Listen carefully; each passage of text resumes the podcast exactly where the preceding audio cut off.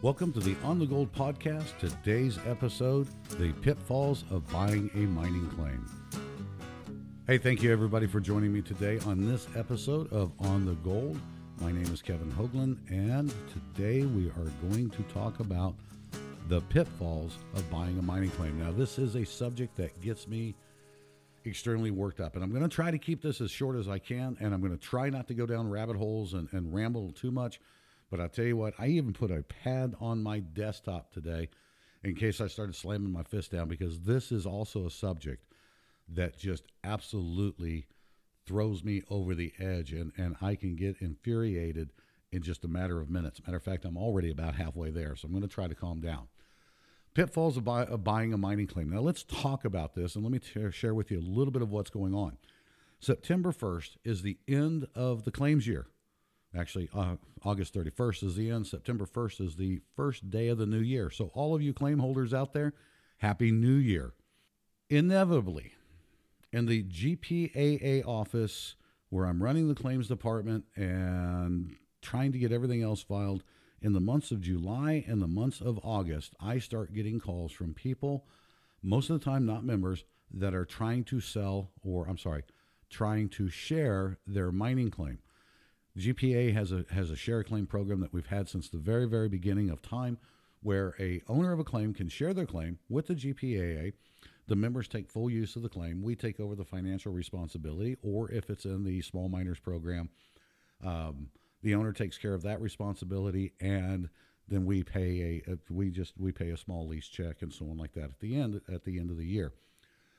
Now, I had 11 calls in the last two weeks of August of people trying to share their claim. That's unfortunately that's pretty much the go day for us when we're when we're actually making the BLM payments and doing everything else and, and so on like that. But I had again 11 people that had called that wanted to share their claim. And talking the, with these people, uh, there's due diligence. So the first question is, how long have you had the claim? Did you stake it or did you buy it? And I will tell you that out of the 11 people I talked to, all 11 of them had bought the claim, had bought the claim within the last year. That throws up a few red flags. That brings into the next questions. All right, have you gotten your gold off of it? Have you done prospecting on the claim? Have you gone out and are you are you getting gold? Because I'm not going to take financial responsibility for a claim for the GPA membership to use that nobody even knows if there's gold on. Out of the 11, nine of the people that had bought claims had not seen their claim. They bought them absolutely sight unseen. So here's how, eh, pretty much here, this is how it goes.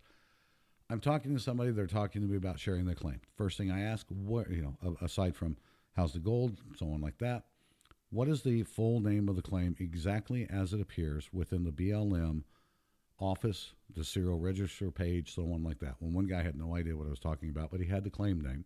said, Well, I need to know exactly what it says on your receipt, the claim that you purchased. I pulled it up and it didn't exist. Now, this was in and this was in Arizona, and it was in a county that I could pull up county records. The claim had been recorded, but it had never been filed. So this gentleman actually bought nothing. He did not buy a claim. He wasn't very happy. He really wasn't happy. And I and before I told him that, I did. I checked. I tried different spellings. I checked on different things. Um, I asked him where, where, you know, if he knew exactly where it was located, and it actually had township, meridian, section, so on like that. I was able to put that into the geolocator. Claim name never even showed up. I asked him to get a hold of the owner and make sure that the name had not been changed. He got back with me, or the seller, I should say. He got back with me and said, no, that it's the same name. And he said that he had talked to the guy about the information that I'd given to him. The guy got really panicky and said that he was sending him back his money immediately. Really? Okay. All right. So that's one case. And, and honestly, that doesn't happen very often, but it does happen. And I'll tell you why here in a minute. Now, out of the rest of the people that I talked to, when I got their names, I dropped them into the BLM two, the LR two thousand, and out of those, they had all bought the claim within the last year. the claims had actually been recorded and filed within 30 to 45 days of the time that they bought the claim. Now, when you look at the LR 2000, which is a report, shows the recordation date, shows the, you know, shows the filing date, so on like that. Because when you record a claim with the county, you have a you have a window to be able to stake the claim. When you stake the claim, you need to have your point of discovery. The point of discovery is supposed to be right there where you found the gold, so on like that. Um, gosh, I'm I'm just I am trying so hard not to just spin up on this one. All right. While talking to a couple of the other people and then looking back on the BLM stuff, most of these people had bought a claim that had been recorded at a certain date and sold to them on a date. But before the quit claim deed and everything else was done, miraculously the claim became filed. So you like I said, you've got a window. They were selling claims that had been recorded at the county recorder's office, getting the payment for it, and then or making the deal for it and then filing actually filing the claim. This is not legal. And that's why you have got to protect yourself and you've got to pay attention to what's going on. Needless to say, there wasn't a single one of these claims that I would actually even consider bringing into the GPA for the share claim. And that was, you know, they were they were pretty upset. Nothing I can do about it. You have to be aware of what you're doing. You absolutely have to be. So let's talk about the three different types of people that sell claims and then the one subset that falls in there as well. You have people that are professional prospectors, and I'm going to use this is the one time I will drop a name. Chris Ralph, former geologist with the state of Nevada. Everything that he does, it's Chris Ralph, professional prospector. His YouTube page has that, his Facebook page has that. Chris Ralph, professional prospector. Chris is just that. He is a professional prospector. He goes out, he prospects, and he finds locations that have appreciable gold deposits on the property. Now, I don't know if you'll ever see a, a, a, a Chris Ralph professional prospecting claim for sale because most of the time when he's out there professionally prospecting, those claims are being bought almost immediately by major mining companies. And there's Chris isn't the only guy that's out there doing this. There are people that are out there that are making really good money by doing everything the right way. They're doing the research on the area. They're looking at the history of the area. They're picking areas that they believe are gold bearing because they're professional prospectors. They go out, they find that, they record it, they stake it, they present it, they create their portfolio, they present it to a mining company. The mining company says, Yep, you bet, here we go, and here's a check. Quit claim deed is done, and it's all taken care of. Again, you will probably never see a mining claim from these guys, but if you do, and you know their name or you know about them, or they give you all sorts of references and everything else, if you're really planning on buying a claim, then that's those are the ones you're going to want to, want to look at. But I will tell you, you are going to spend a huge amount of money on those claims. So much so that if you're thinking about just doing it for casual prospecting or some collection mining where you're going out and you just, you know, you show up a couple of times out of the year and you go prospecting and maybe you do a little metal detecting, a little whatever you'll never get your money back unless you just hit one hell of a great pocket and things like that. I mean, because these claims are not they're not cheap. All right, that's one group. The next group is a group of guys that are out there that are doing it right. Now, some of these you will find on auction sites. You'll find them on auction sites. You'll find them in magazines because they advertise in the magazines. They do these different things. And these are good people. These are good people. They go out, they take the time, they know where they're going to go. They've been working these areas, they've done the history, they know what's going on. They go out, they prospect an area that they know is open that can be claimed.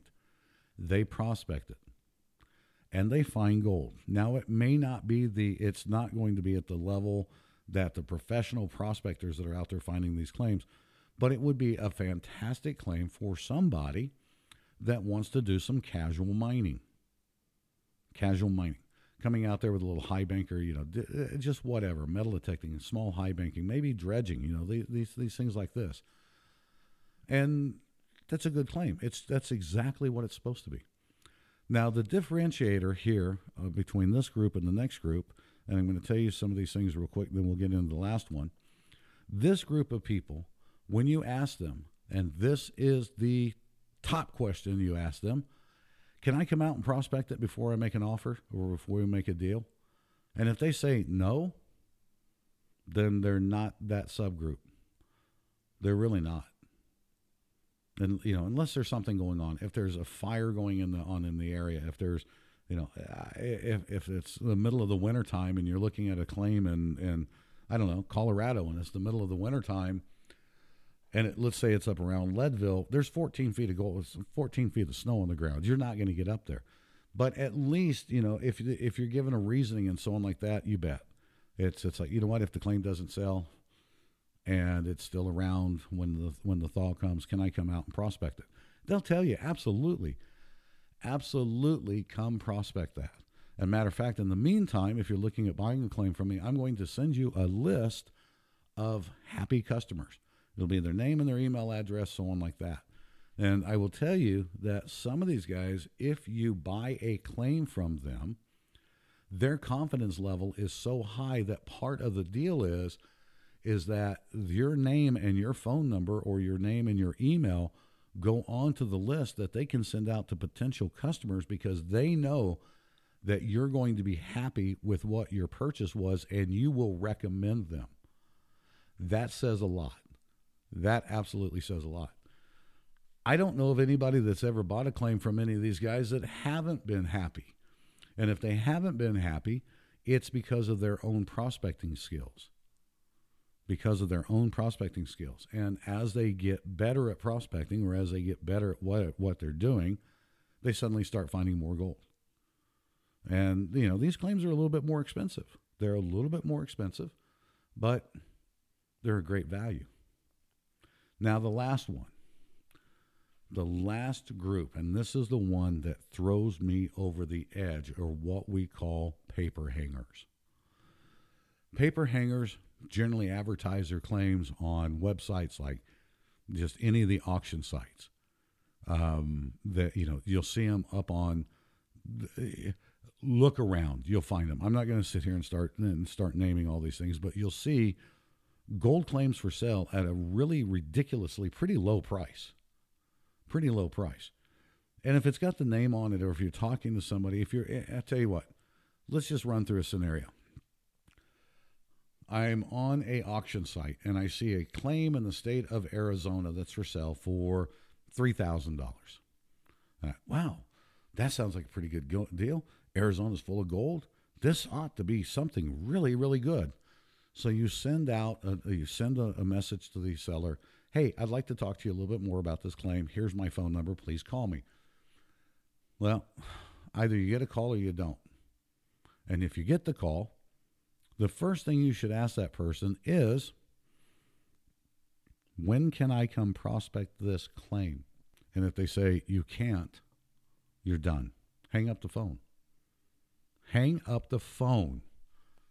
Erase them from your email. I don't care what you do, don't contact them because they're not going to contact you. Or they may try to contact you over and over and over about, hey, you know, I'll make you a deal. I'll, I'll drop the price $500. I'll do this or I'll do that. I see this happen all the time. And I unfortunately I see people that get bit by this all the time. Here's why they're called a paper hanger. They look at a map, they know that there's been gold mines in the area. So they go out, they kick the dirt around for a little bit. They they've got an area that they know is is historically we can say that there's gold there. And you know what? There may be gold on this claim. So they take a little stick and they stick a stick in the ground and they put their little bottle on it and they fill out the county paperwork, county paperwork, recordation paperwork. And they say, okay, this is my claim. They draw it up. They've got the little mapping. They draw everything out. They stick it in the bottle. And they've got their they've got their copy, and they run to the county and they record the claim. Recording a claim in the state of Arizona is going to cost you anywhere from seven dollars and fifty cents to twenty five bucks. That's it. But what it also does is it gives you a period of time before you have to actually file that claim within the BLM, the Bureau of Land Management. You've got a window. And during that window, you're supposed to go out, get all your corner markers up, do the, all, all the other things, all, all the things that are required to, to make that an actual claim, along with your point of discovery and the whole nine yards.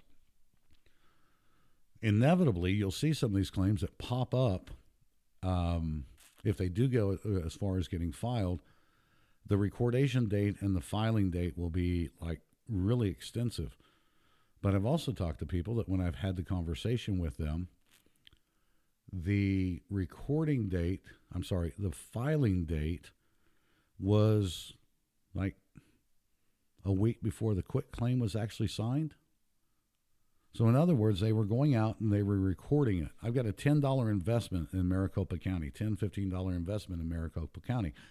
I've gone out, I've recorded it. I throw it up on an auction site, and Gold Fever Bob buys that thing completely, totally sight unseen.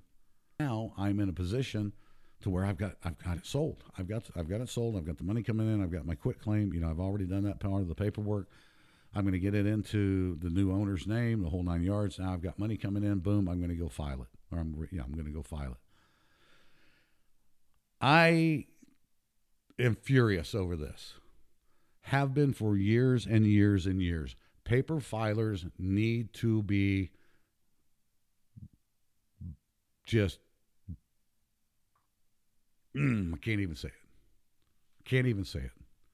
I won't. I absolutely will not. You cannot do business with these people. You cannot. If you have a bad case of gold fever and you decide that you want a claim, that you've got to have a claim, you have to have this because this is what you want to have that part of the American dream you need to slow your roll. Slow your roll, start doing your due diligence. I will tell you that when some of the television shows started popping up, these big shows on, on national television with okay, all the Alaska shows and, and some of the South America shows and things like that, when they started popping up, the influx of paper hangers was amazing because people are like, wow, I want to do that. I want to do that and suddenly they hear about a claim for sale on one of the auction sites and they go in, they look at it and go, oh, that's cool. I can do that for $3,000. You bet. They don't know anything about prospecting. Not a, not a thing. But they'll learn because it's not that much of an investment. And then when they get out there and they suddenly realize that they're not getting gold, they're, you know, they're crushed. All right. The subset of that are these poor guys that have bought a claim from a paper hanger they have the realization that there's absolutely no gold on the claim, and now they're trying to get their investment back. I feel for those people. I really do. I, I, feel for everybody that, that ends up dealing with a paper hanger. All right. So, how do you protect yourself? I'll just do the quick rundown. If you're looking at a claim, number one thing to ask where can I go prospect? When can I go prospect? And if they come on out anytime you want, the weather's great right now, whatever, you go out there.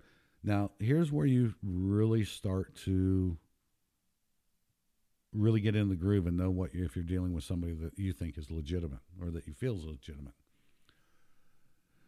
You go out to the claim and they ask you, where would you like to go prospect?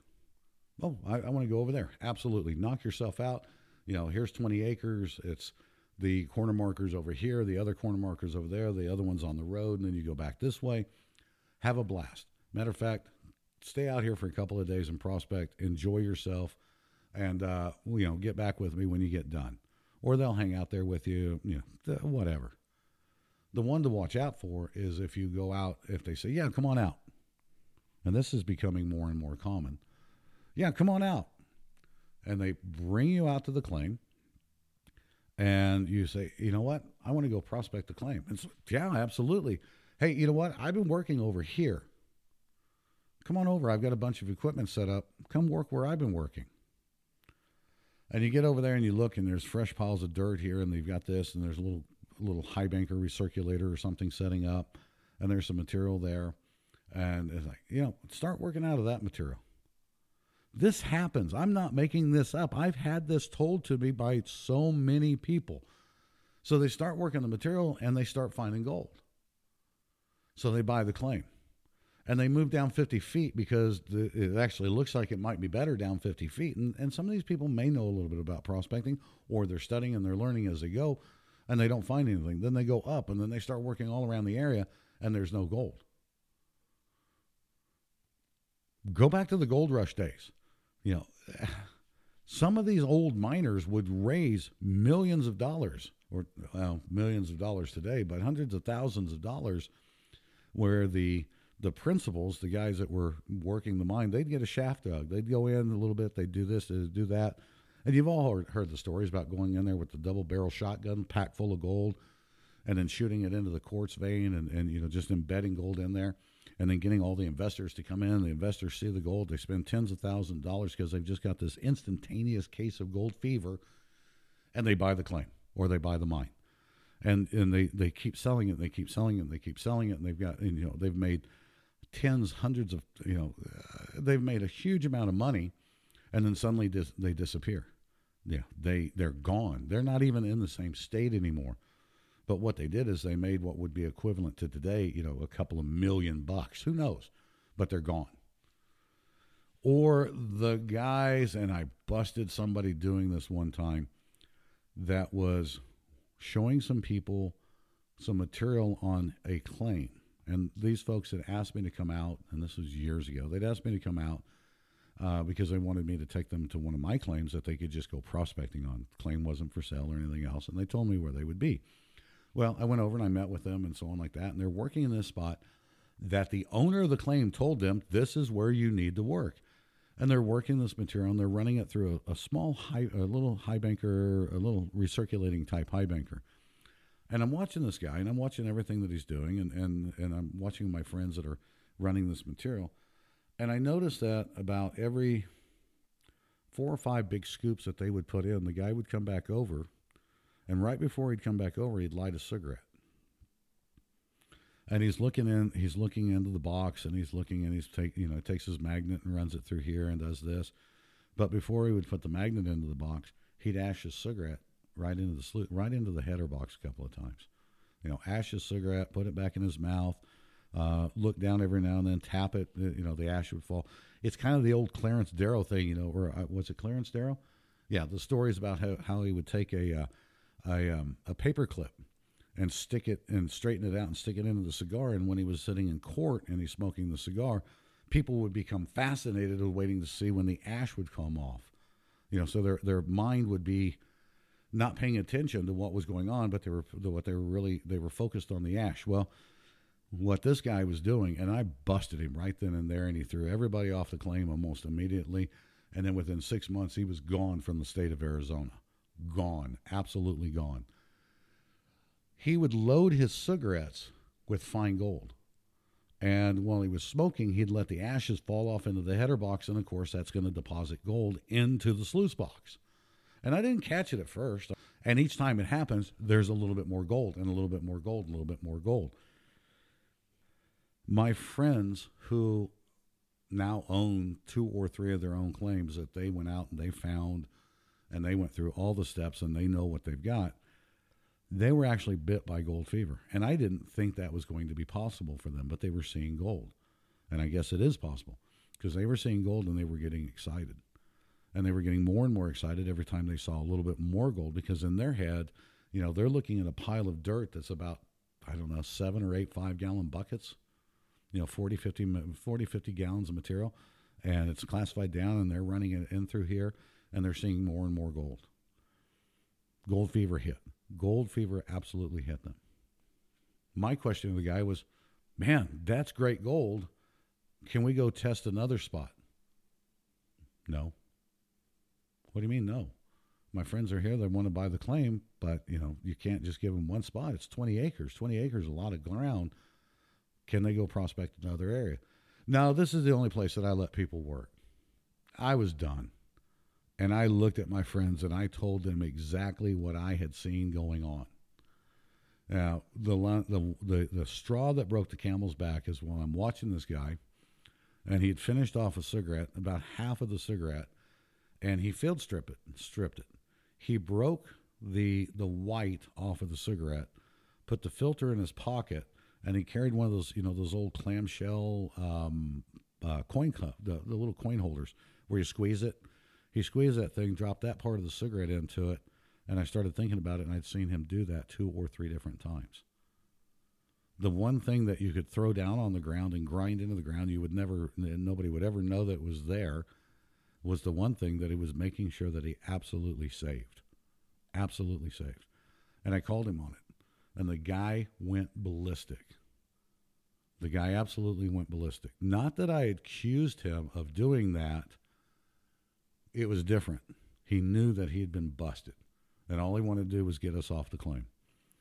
Now, that claim got pulled from everything that was for sale, and he never he never renewed the renewed the claim, but he was also gone within six months. If somebody's not going to let you work the claim, you're not going to buy the claim. You're not going to buy the claim. If they won't let you work it where you want to work it, don't buy the claim. When was the last time you bought a car that you never drove? When was the last time you bought a house you never walked into? When you see gold, you go from that and and if you if you get bit with a little case of gold fever, you go from having that I'm going to test drive this car and make sure that it meets my needs to doing an impulse buy because you're standing at the cash register, you're standing in the, the grocery line and you decide that you want a coke you want a coke and a and a, and a butterfinger that's an impulse buy. That's an impulse buy. Or you see something, you know, as seen on TV, but wait, there's more, and you decide you've got to have that. That's an impulse buy. But you're talking about spending thousands of dollars, and you don't even know if there's anything there. At least if I show you something that slices, dices, and does all of this other stuff, you get to see how it works. You know, you're watching the television, you're watching the TV commercial, the, the infomercial. And when you see that it slices, it dices, it does this, it does that, it does everything but clean itself and then put itself back in the cabinet, that's pretty cool. I'll take that. That's an impulse buy still, but at least it is an informed impulse buy. You're standing at the grocery counter, you buy a Coke because you know what a Coke tastes like, or your favorite soft drink. I shouldn't just say Coke, I'm sorry. You, know what your favorite soft drink, and that becomes an impulse buy. How can you buy a mining claim that you've never seen? How can you buy a mining claim that you've never worked on? And more importantly, if you really want to go prospecting and you want to learn how to prospect and you want to become better at it, why are you buying a claim? Why? Is it because you live so far away from a gold bearing area that you just simply can't? Are you going to take a vacation? If you're going to take a vacation, you do all of your research. You find the areas that you're going to go prospect, and when you come into Arizona, I'll just use because here's where I, this is where I am. When you come into Arizona, you go to that spot. That's what your vacation. That's what your vacation is about. You're coming out to prove in these areas or disprove that you do or you do not have gold.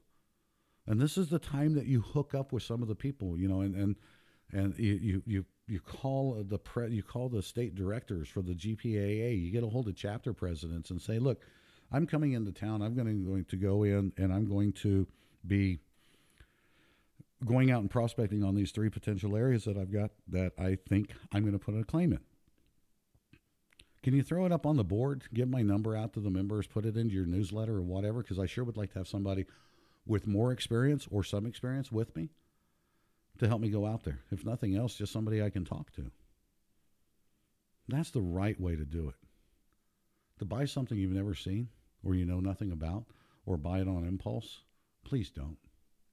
Please don't. And I, will never beat you up for it if you do because it happens. It happens.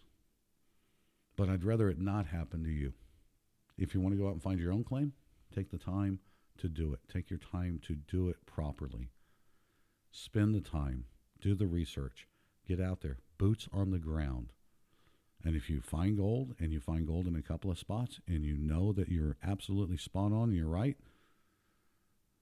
get your discovery marker, get your recording paperwork done, get it to the county, And before you leave town from your vacation, get your claim filed with the BLM.